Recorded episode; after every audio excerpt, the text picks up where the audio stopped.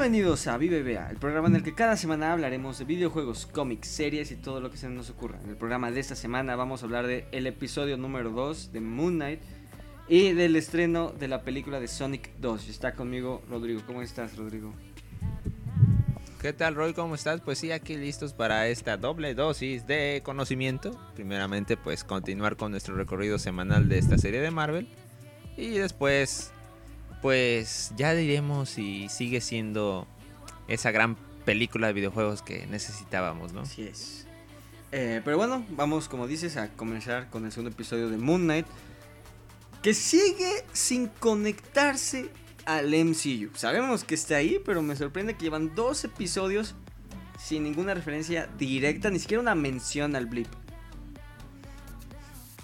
Nada, nada, como bien dices, si no es porque tú comentas que ya por ahí mencionaron en qué año está localizada, no tendríamos ni idea. Ya nos habíamos acostumbrado a que todos de alguna manera algo decían de Thanos, pero ahorita nada de nada, ni siquiera un guiño a que existen más supers. Bueno, todavía no estamos viendo aquí propiamente un super, pero bueno, nada de nada.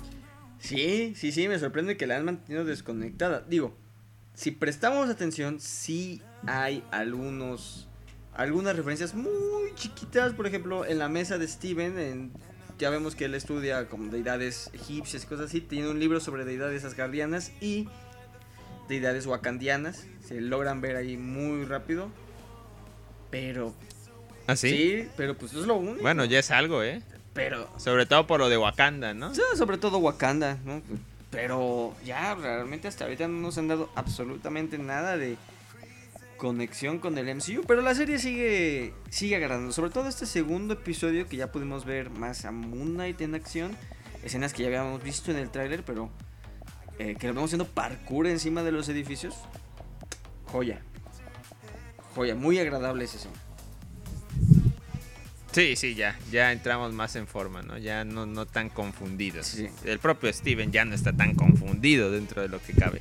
Sí y no, ¿no? Comenzamos el episodio donde terminó el anterior, ¿no? Con, los, con las consecuencias de esta pelea en el museo contra el chacal, que Mark tiene que tomar el cuerpo de Steven o recuperar el cuerpo de Mark, todavía no sabemos quién es la original. Pero tiene que tomar control del cuerpo para, defender, para defenderse del chacal, pero al parecer solo él y Haru, al parecer solo los que tienen como que deidades egipcias adentro pueden ver a estos seres. Sí, porque eso es algo que descubrimos de una manera muy interesante, ¿no? A través de las videocámaras, sí. los videos de vigilancia. Nadie más lo puede ver. que por algún algún motivo, no sé cómo explicarlo exacto. Pues, bueno, esa es una, ¿no? Que solo algunos lo pueden ver. Son como para ciertas personas mortales son invisibles y solo los que están en ese nivel de, de, de deidad egipcia sí los ven. Sí. Porque las cosas sí suceden, ¿no? Sí se, sí se, o sea, sí se caen las cosas sol- solas, ¿no? Sí, Entre comillas, sí. pero es porque hay algo Y de ahí. hecho hasta esta parte yo digo, seguimos todavía muy confundidos, ¿no? Sí te responden unas cosas, pero todavía te revuelven con otras, ¿no? Que yo pensaba todavía hasta esta parte que podía haber sido todo una alucinación. Más adelante hay otra pelea y ahí te das cuenta de, ok, sí, sí existe y sí solamente, como dices, los mortales no lo ven. Pero hasta aquí todavía... Sí, exacto, ya porque ya es una escena con más gente, ¿no? Adelantándonos. Sí. Pero aquí como aquí en este momento que solo era eh, Steven, sí podrías todavía darle cabida al terreno de la alucinación porque no había más y la evidencia de las cámaras pues para nada. Sí, y hasta él pues, también está confundido, ¿no? Ni él sabe qué onda, ¿no? Eh, pues bueno, lo despiden, pierde su empleo. Pero eh, decide embarcar esta búsqueda de los secretos de Mark, ¿no? Ya que sabe la existencia de Mark y sabe que está compartiendo su cuerpo con por lo menos otros dos seres. Eh, pues decide ir a buscar información sobre Mark. Encuentra esta son como bodegas, ¿no? Que rentan para generalmente para guardar ahí cosas cuando uno se va de viaje o se muda, ¿no? O cuando no te capen cosas en tu casa. Pues ahí encuentra toda la vida de, de Mark, ya haciendo alusión de que Mark es un... es como un recompensas, como un arqueólogo recompensas. Como un Nathan Drake, algo así. Ándale, así como un explorador. Una cosa por pero ahí. más mercenario. Pero con chochos poderes. Sí, más, ma- más malicia, o sea, sí, por ahí. sí. crímenes, ¿no? Bueno, más adelante por ahí le van a mencionar algo. Sí, este, americano, aparte. Este, el tema del acento, ¿no? Sí. Una dinámica interesante. algo curioso en su pasaporte, cuando encuentra el pasaporte de Mark Spector y ve la fecha en la que sacó el pasaporte, el pasaporte es de diciembre del 2018, o sea, Mark y Steven no fueron snapeados. Y las oficinas de gobierno al Mm. parecer funcionaron todavía unos seis meses después de... Lograron funcionar de alguna manera. Lograron tramitar el pasaporte. es un buen dato. Porque sacaron su dato. pasaporte, es decir, no snapearon, es man- se mantuvieron vivos durante pues, estos periodos de 5 años, que parece que cada vez empieza a ser menos relevante en las historias del MCU, pero Sí, que insisto, nosotros ya lo hemos dicho, nos parecería atractivo ver cómo se movía la tierra diezmada, pero pues Sí. ¿no? Creo que nunca nos lo van a dar. exactamente. Pero bueno, nada más un dato ahí curioso. Eh, y como dices, ¿no? Aquí se empieza a enterar de la vida de, de Mark. En- vemos de nuevo el escarabajo, que ya sabemos que es una brújula para revivir a Amit, la diosa de Harrow. Claro. Y pues de nuevo, siguen con estas escenas de terror. ¿no? Donde se está en un pasillo, se empiezan a apagar las luces y se va apareciendo. Típica escena, ¿no? y se va apareciendo este Konshu. De nuevo, no lo vean de noche. Mejor veanlas de día porque aparecen estas escenas sin avisar.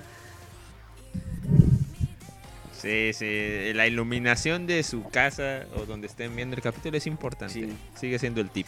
Y conocemos finalmente a Laila. ¿No? Ese personaje. A la famosa personaje Laila, que ¿no? vimos, bueno, que el que escuchamos en el primer episodio, que no sabemos quién era, sabemos que tiene una relación con Mark. Resulta que es la esposa de Mark, y no solo eso, ella sabe de Khonshu, sabe de su trato con el dios egipcio, pero al parecer, bueno, no al parecer, definitivamente no sabe de su personalidad disociativa. Porque no le crea a Sí, no, eso es nuevo. Sí, Exacto, está muy confundida al encontrarse con Steven, que, que lo rastreó, ¿no? Por lo que nos dicen. Por eso coincidentemente llegó Sí, ahí. que ahí sí no, no sé entonces qué tan reciente sea lo de la identidad de Steven y que Mark sea la identidad principal como es así en los cómics, porque pues si ella sabe hasta lo de Khonshu y que se disfraza de momia en las noches para pelear con el crimen, que no sepa que tiene identidad disasociativa. Si se casaron, tuvieron tiempo para Sí. casarse, yo creo que definitivamente... Exacto, tú bien lo dices, todavía no podemos decir si en esta versión el original va a ser Steven y no Mark. Pero pues por lo menos esto nos da a entender que sí logró pasar lapsos de periodo largos sin tener ese problema del cambio, ¿no? Sí, exactamente. Eso.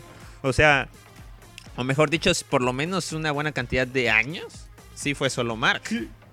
Es correcto. Y bueno, también aquí viene otra cosa. En los cómics hay más personalidades, eh, sobre todo una que se llama Jake, que es digamos como la tercera más predominante. Son Mark, Steven, Jake. Ya viendo Mark Puede aparecer aquí aún, ¿no? Creo que ya lo, bueno, no lo vimos, pero ya creo que pudiéramos por lo menos asumir que existe. Porque en el primer episodio vemos que Steven, Paul Dameron, tiene una cita con una chica del museo y claramente Steven no la hizo. Pensamos que era Mark el que la hizo. Pero ya después viendo que Mark está casado y no solo está casado, sino que sí quiere a su esposa, que, que la está intentando proteger, creo que no tendría lógica que Mark sea quien la haya invitado a salir. Pero entonces tampoco fue Steven y lo olvidó. O sea, ¿crees que fue Entonces alguien más? pudiera haber sido la tercera personalidad de Jake. Sí, bueno, yo no, no había pensado, pero pues este, pues igual puede pasar aún. Sí, porque te digo, no, para No mí. Steven claramente no fue. Porque uno, él no sabía, dos, le invitó a un restaurante de carne cuando Steven es claramente vegano.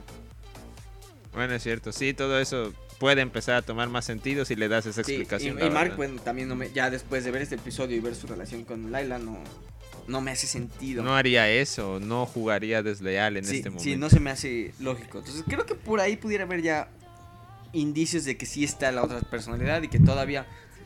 Porque todavía a lo largo de este episodio todavía en algún Dios. momento tenemos todavía como fragmentos cortados que no vemos, ¿no?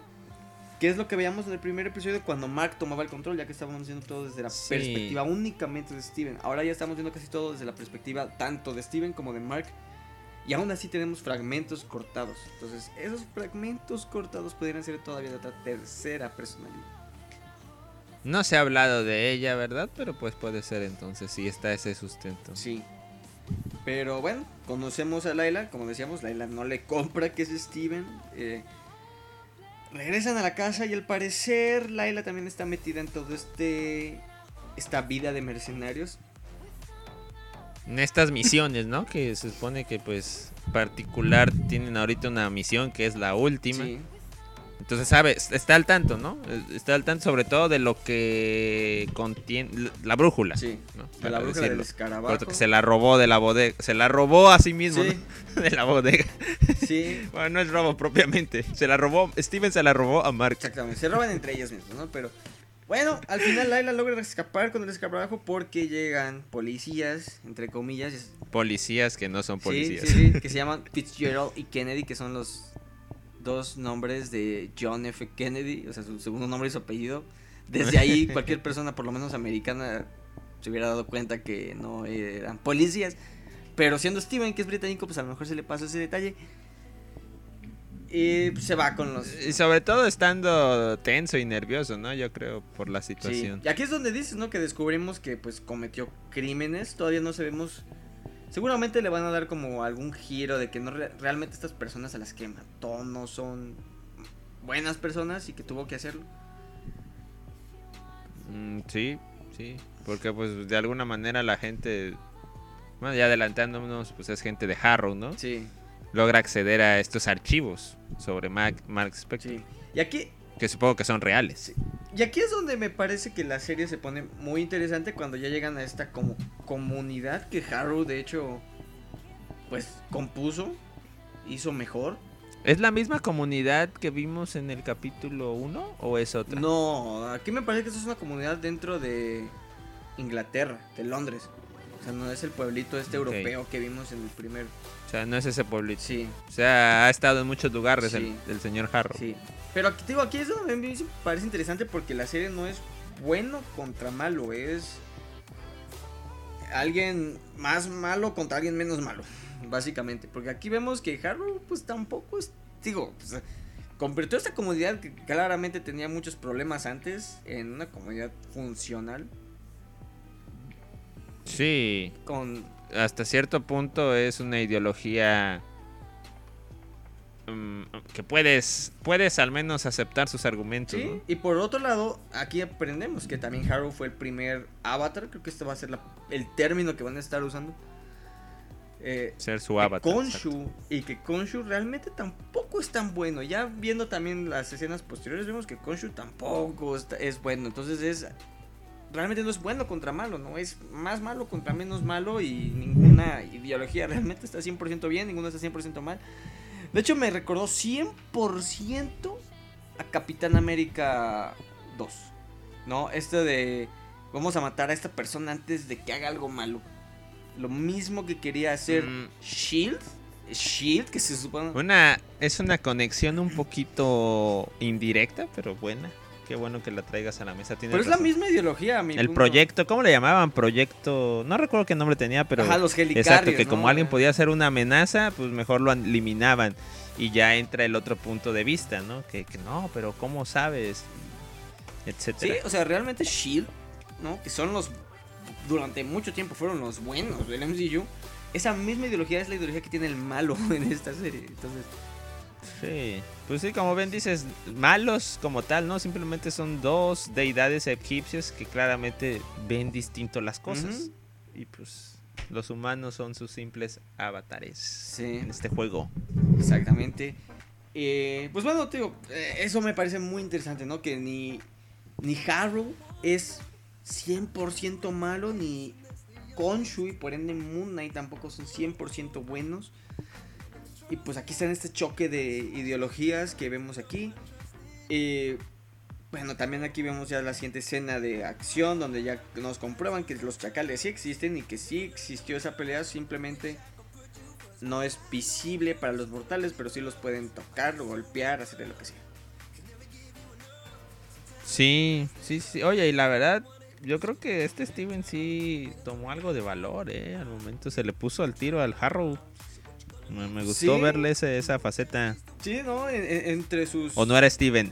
Entre sus limitaciones, ¿no? Eh, no, no tiene el físico que tiene Mark ni el entrenamiento, pero como dices, ¿no? Defendiendo sus ideales. Eh, aquí es donde vemos otra versión de Moon Knight, Mr. Knight, que pues, no sé, en los trailers, en los pósters se veía como la versión más chida y resulta que solamente es Steven transformado en Moon. Solamente es la versión con las limitaciones de Steven al, des- al cuando Laila le dice que el traje, el traje. Sí, ¿no? sí, sí, se llama el traje. Sí, Lai- creo es. Laila, ¿no? Que le dice, ah, bueno, pues el traje. Pues ahí está, Steven de traje. Sí, Psycho Coronel Sanders, como le dicen. Ah, exacto, sí, ¿verdad? Esa, esa pequeña mención por ahí. Y bueno, vemos que realmente, pues nada más le dan. Pues super fuerza y un poco más de habilidades, pero al final del día sigue siendo Steven. Le falta la Sí, decisión. le logra conectar unos dos, tres trancazos al checal, pero al final no puede y tiene que aparecer ahora sí Moon Knight en el traje de. Para salvar a inocentes, porque como bien dices, ahí sí se ve claramente que pues Sí. puede esta criatura lastimar a la gente que anda por Sí. ahí. Y aquí es donde viene esta escena que decíamos, ¿no? Esta persecución en los techos, con la luna de fondo, Moon Knight haciendo parkour. No, no. Muy buena, al final logra empalar al chacal y recuperar sus... pues, es- como el Batarang, pero de Moon Knight. Sí, sí, que lo que hace la lunita. Sí, su lunita. Es como el Batarang, que luego se quita Batman ya viene. Sí, sí, algo así. Este... Y aquí vemos que Mark se queda con el control del cuerpo y ya, y ya vemos todo desde la perspectiva de ambos, ¿no? Ya vemos ahora a Steven también siendo el reflejo. El reflejo. ¿no? Y confundido, como que aparentemente nunca le había tocado estar tanto tiempo del otro O lado. despierto más bien, ¿no? Como estar despierto mientras el cuerpo lo Exacto, tiene es Mark. ser consciente, ¿no? De que está del otro lado y que Mark tiene el cuerpo. O sea, Sí, algo que es nuevo para él, en teoría. exactamente. Falta que nos expliquen, si es que nos explican un poquito más. Exactamente. Y aquí es donde vemos que pues Konshu lo tiene amenazado. Konshu lo tiene amenazado y si él no termina este esta tarea va a tomar el cuerpo de Laila, que es lo que él no quiere. Pues digo, Konshu no es bueno. Harrow no es malo. Está, va a estar interesante ver cómo se resuelven esos conflictos. Y bueno, después de eso, Harrow, después de todo el relajo, logra conseguir el, el escarabajo. Blackout, no sabemos qué pasó. Despertamos todos en Egipto. Sí, siendo Mark todavía, Siendo ¿verdad? Mark. Bueno, Claramente. pareciera. Sí. Bueno, yo lo vi bastante decidido. Sí, sí, pues. Así que supongo que sí es Mark. Sí, puede ser Mark. Estamos en Egipto. No es Y ahí debe estar también Harrow. eh, la versión de Oscar Isaac de Apocalipsis. es curioso que no es la primera vez que Oscar, Isaac es un personaje de Marvel ligado con Egipto. Entonces, ahí termina el episodio. Va a estar interesante si el resto de la serie se desarrolla en Egipto. Creo que eso es algo que nunca habíamos visto ni en los trailers. No, no teníamos esa pista. Pues, ¿qué nos falta ver de los trailers? Creo que no mucho. No, realmente creo que no, tampoco mostraban bastante. Sí lo mantuvieron como muy cerrado. Entonces, pues ya, ¿no? Ahí, ahí nos quedamos. Será cosa de esperar a ver qué desarrolla la serie en los siguientes episodios, episodios ver si nos dan alguna conexión al universo Marvel más, más explícita. Sí, no, pues eso es lo que hay que esperar, seguir esperando el tema de las conexiones y pues también lo que aún nos puedan explicar para entender pues un poquito más del pasado, si es que lo consideran de valor o si simplemente va a ser ver hacia Bueno, adelante. que de hecho no lo mencionamos, pero sí comentaron un poco, ¿no? Cuando Mark le dice que Konshu lo encontró casi muerto. Y ahí fue donde Konshu lo revive y acaba debiéndole este favor y, o, o dándole su Mm. cuerpo. Pero es lo único que sabemos. Algo tipo Ghost Rider. Ah, sí, como dos redes. Este, pero ya, ¿no? Es lo único que nos dicen. Realmente no sabemos absolutamente nada más. Cómo se empieza a fragmentar. Este. ¿qué, ¿Por qué Konshu dejó a Harrow? ¿Quién fue el avatar original de Amit? Que igual lo vuelven a mencionar en este episodio, ¿no? Siguen habiendo varias dudas, pero. La serie va bien. A mí me está gustando. A pesar de su desconexión con el MCU. Y estoy seguro que eventualmente va a haber algo aquí. Sí es, nos vemos pues en el capítulo 3 este miércoles, no lo olviden. Pero bueno. Pero ¿qué más tenemos? Viene la segunda parte de la que es irónicamente posiblemente la mejor película, la mejor adaptación de un videojuego a una película.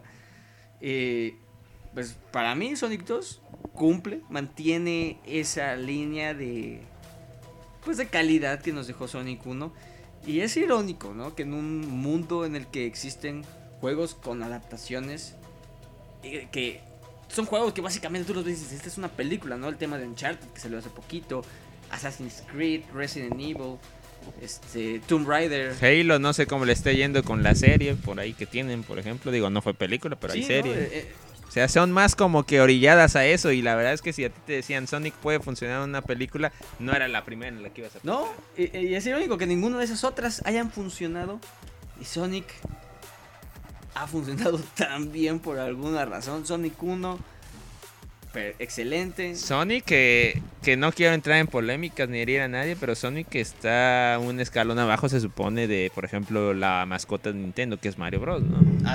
Y aún así, Mario Bros no ha podido tener esto en una película, para sí, nada. Hasta de Pikachu diría yo. Y Sí, exacto. O sea, no, no, no sé, no sé cómo le hizo Sega, pero le salió. Y creo que le va a seguir saliendo si nos adelantamos para una tercera parte. sí, no, pues. La película sí, ¿no? Cumple. No digo, no, no, no te voy a decir que es el padrino, ni mucho menos, pero. Sí, no, no estamos diciendo que la vayan a nominar a Oscar muchísimo, te diviertes, la película sabe a lo que va, la disfrutas bastante. eh, el rediseño de Sonic, de que vimos desde la 1, sirvió muchísimo y mantienen ese mismo diseño para Tails, Para los para Knuckles, compañeritos. que, que son las nuevas adiciones a esta, a esta película, que también era lo que muchos estábamos esperando, ¿no? Ver ahora Tails, ver a Knuckles. Realmente yo no sé. Porque han habido miles de juegos de Sonic, ¿no? Han habido miles de juegos. Muchos, sí. Este. Obviamente. En los juegos originales, ¿no? Los primeros que son platformers, ¿no? Pues no. Yo los llegué a jugar, pero tampoco recuerdo que haya como que mucha historia como te muestran aquí, ¿no? Exacto, no. Por favor, si algún fan más fan de Sonic nos tiene que desmentir, háganlo. Pero por lo que nosotros sabemos, pues realmente, pues al igual que en los juegos de Mario, la historia nunca ha sido un tema. No, cuando mucho. eh, alguna descripción en el panfletito de la caja y ya. Sí, no, y en los, sobre todo en los originales, definitivamente, pues era nada más a pasar niveles. Exacto, es un juego de Como pasar Mario. niveles, ¿no? Entonces yo no sé qué tanto en algún juego existe esta historia de que Garra Larga, el búho, era enemigo de la tribu de Knuckles. Los, ¿cómo se llaman? Los e- La verdad, equidnos cómo no se me llaman. acuerdo, pero no sé Pues no son erizos, son otra cosa. Sí, no sé si en algún juego realmente venga esta historia. Ya, yo, si, si acaso existe, existiría en algún juego ya de más adelantado de Play 2. De Play 3 para acá. o exacto, Play 3, más o ¿no? Este. Pero. estoy- Pero no en los no, estoy primeros. seguro que los primeros no.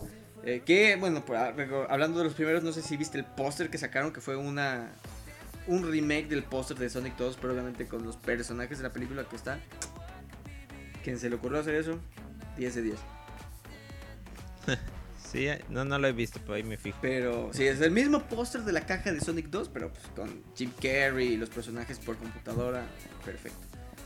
Pero sí, digo, no sé qué, hasta qué, qué punto son eh, libertades artísticas para la película, pero pues también la película tiene que tener una historia y había que explicar por qué Knuckles era el villano.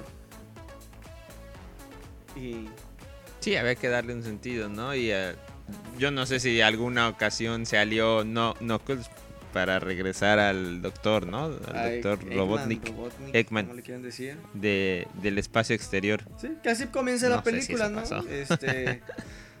Knuckles buscando a Sonic, porque al parecer Sonic es la clave para encontrar las esmeraldas que realmente son diamantes.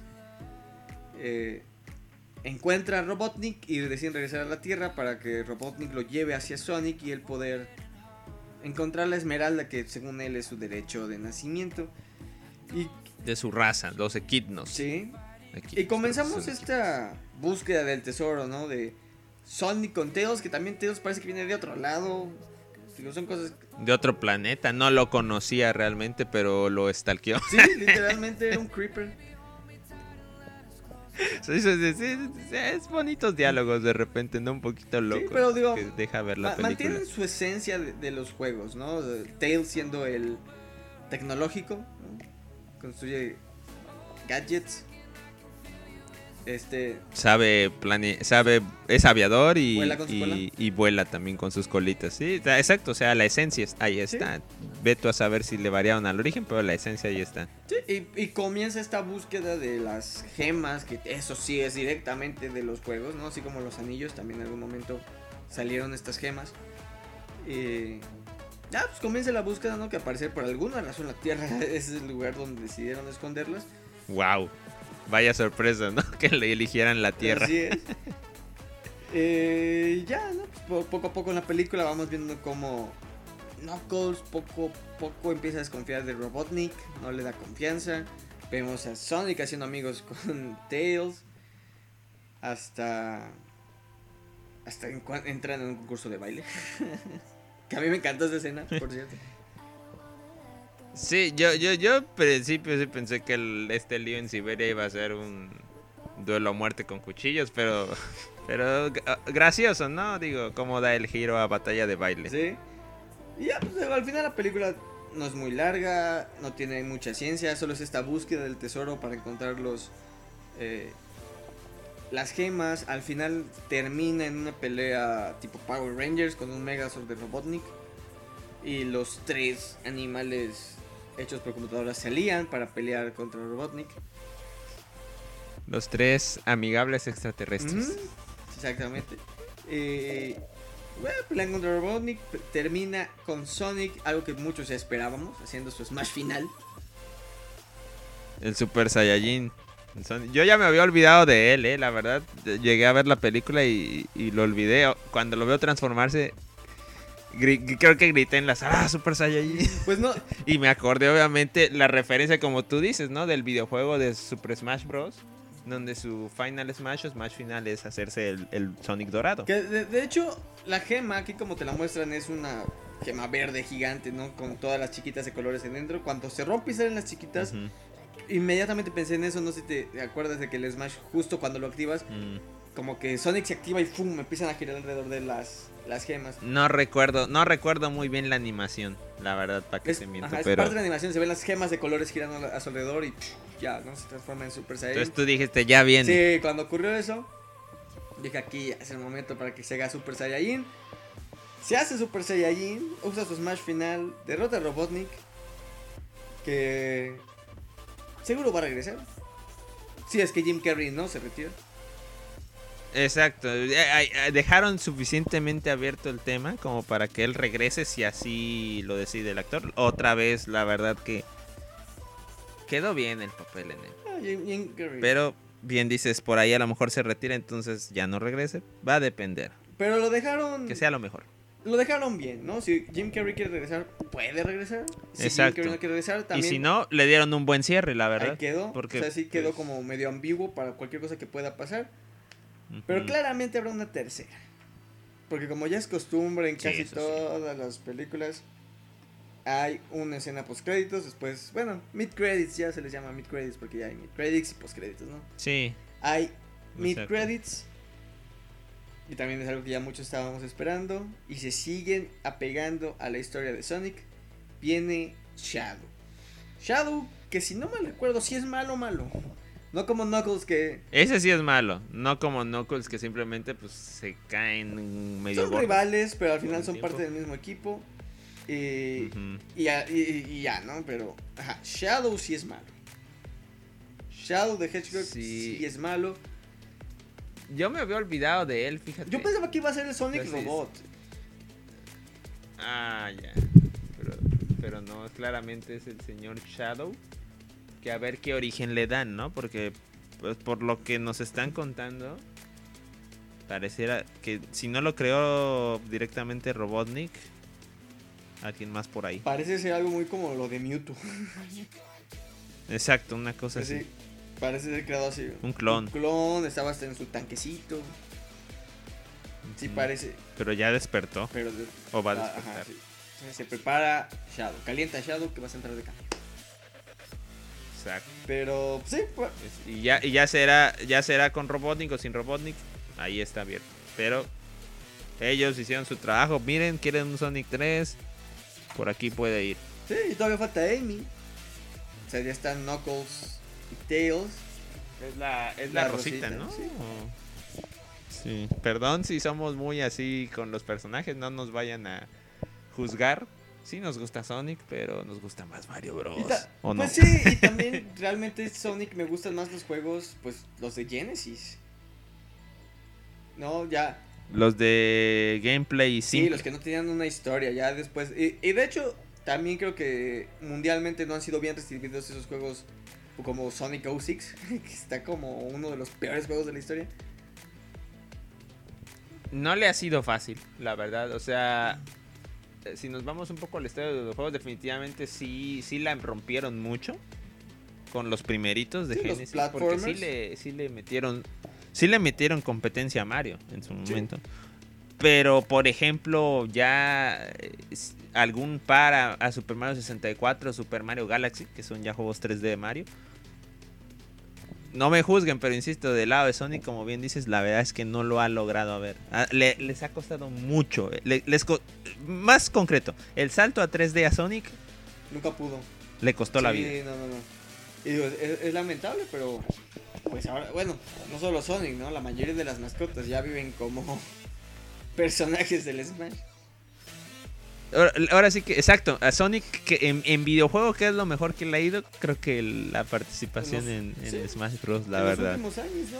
Y, y, y por ahí te diría que hasta lo que fue la serie animada de televisión. Sí, sí, sí, como dices, ¿no? Ese salto a 3D, juegos con un poco más de diálogo. Sonic nunca lo pudo dar, por eso también a nosotros se nos hace difícil saber si esta historia se sacó de algún videojuego o es completamente licencia Exacto. creativa para la película. Pero Exacto. Pero digo, sí tenemos una idea y pues también, digo, los llegamos a jugar. Yo tengo los remakes para Play 3, de hecho, de los juegos de Genesis. Y... Y sí, no, pero... Y respetamos al personaje, claro, no somos, este, ¿cómo dirían? Haters. Haters o fanboys de, ah, Mario Bros, Mario Bros. No, No. claro que no. Aunque... Pero insisto, si dijimos algo, algún disparate, ahí nos dicen. Sí, y al- rectificamos. al- algún fan de Sonic 06. Díganoslo. Hay algún experto. Pero bueno, no, la película cumple. Cumple. Sigue estando en el top de películas de videojuegos. Sabe a lo que va. No se toma tan en serio como las otras. Y creo que esto es lo que le ayuda. Que las otras realmente sí se toman en serio e intentan ser una buena película. Sonic no. Sonic se divierte. Le entra el cotorreo. Exactamente. Y creo que va bien. Creo que en taquilla va bastante, bastante bien. Sonic, de hecho, está ganándole a Morbius. Entonces.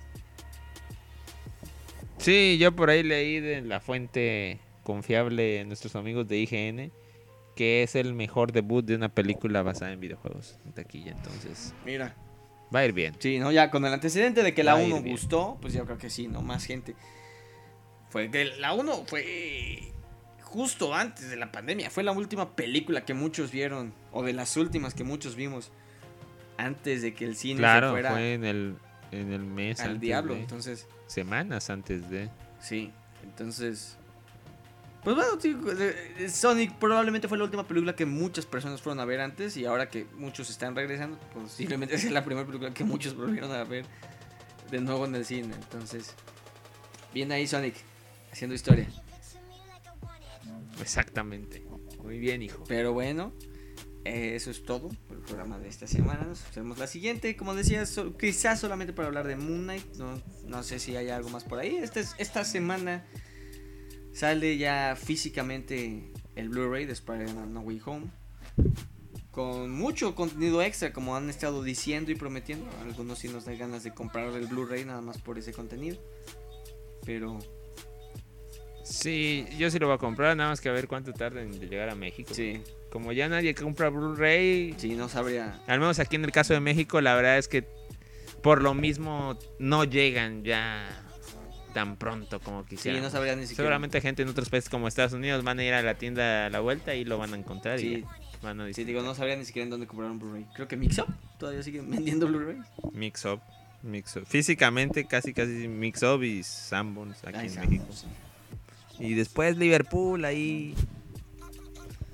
Pero esa sí hay que comprarla en Blu-ray. Sí, por ahí sí, sí, sí empieza. Pero seguramente eh, este martes que ya mucha gente lo empiece a tener, ya empezará a salir contenido. Entonces, si vemos por ahí algo interesante, aquí lo estaremos discutiendo. Claro que sí. Aquí se replica. Así es, pero bueno, nos vemos la siguiente semana. Hasta luego y ojalá tengan sus boletos para Strange.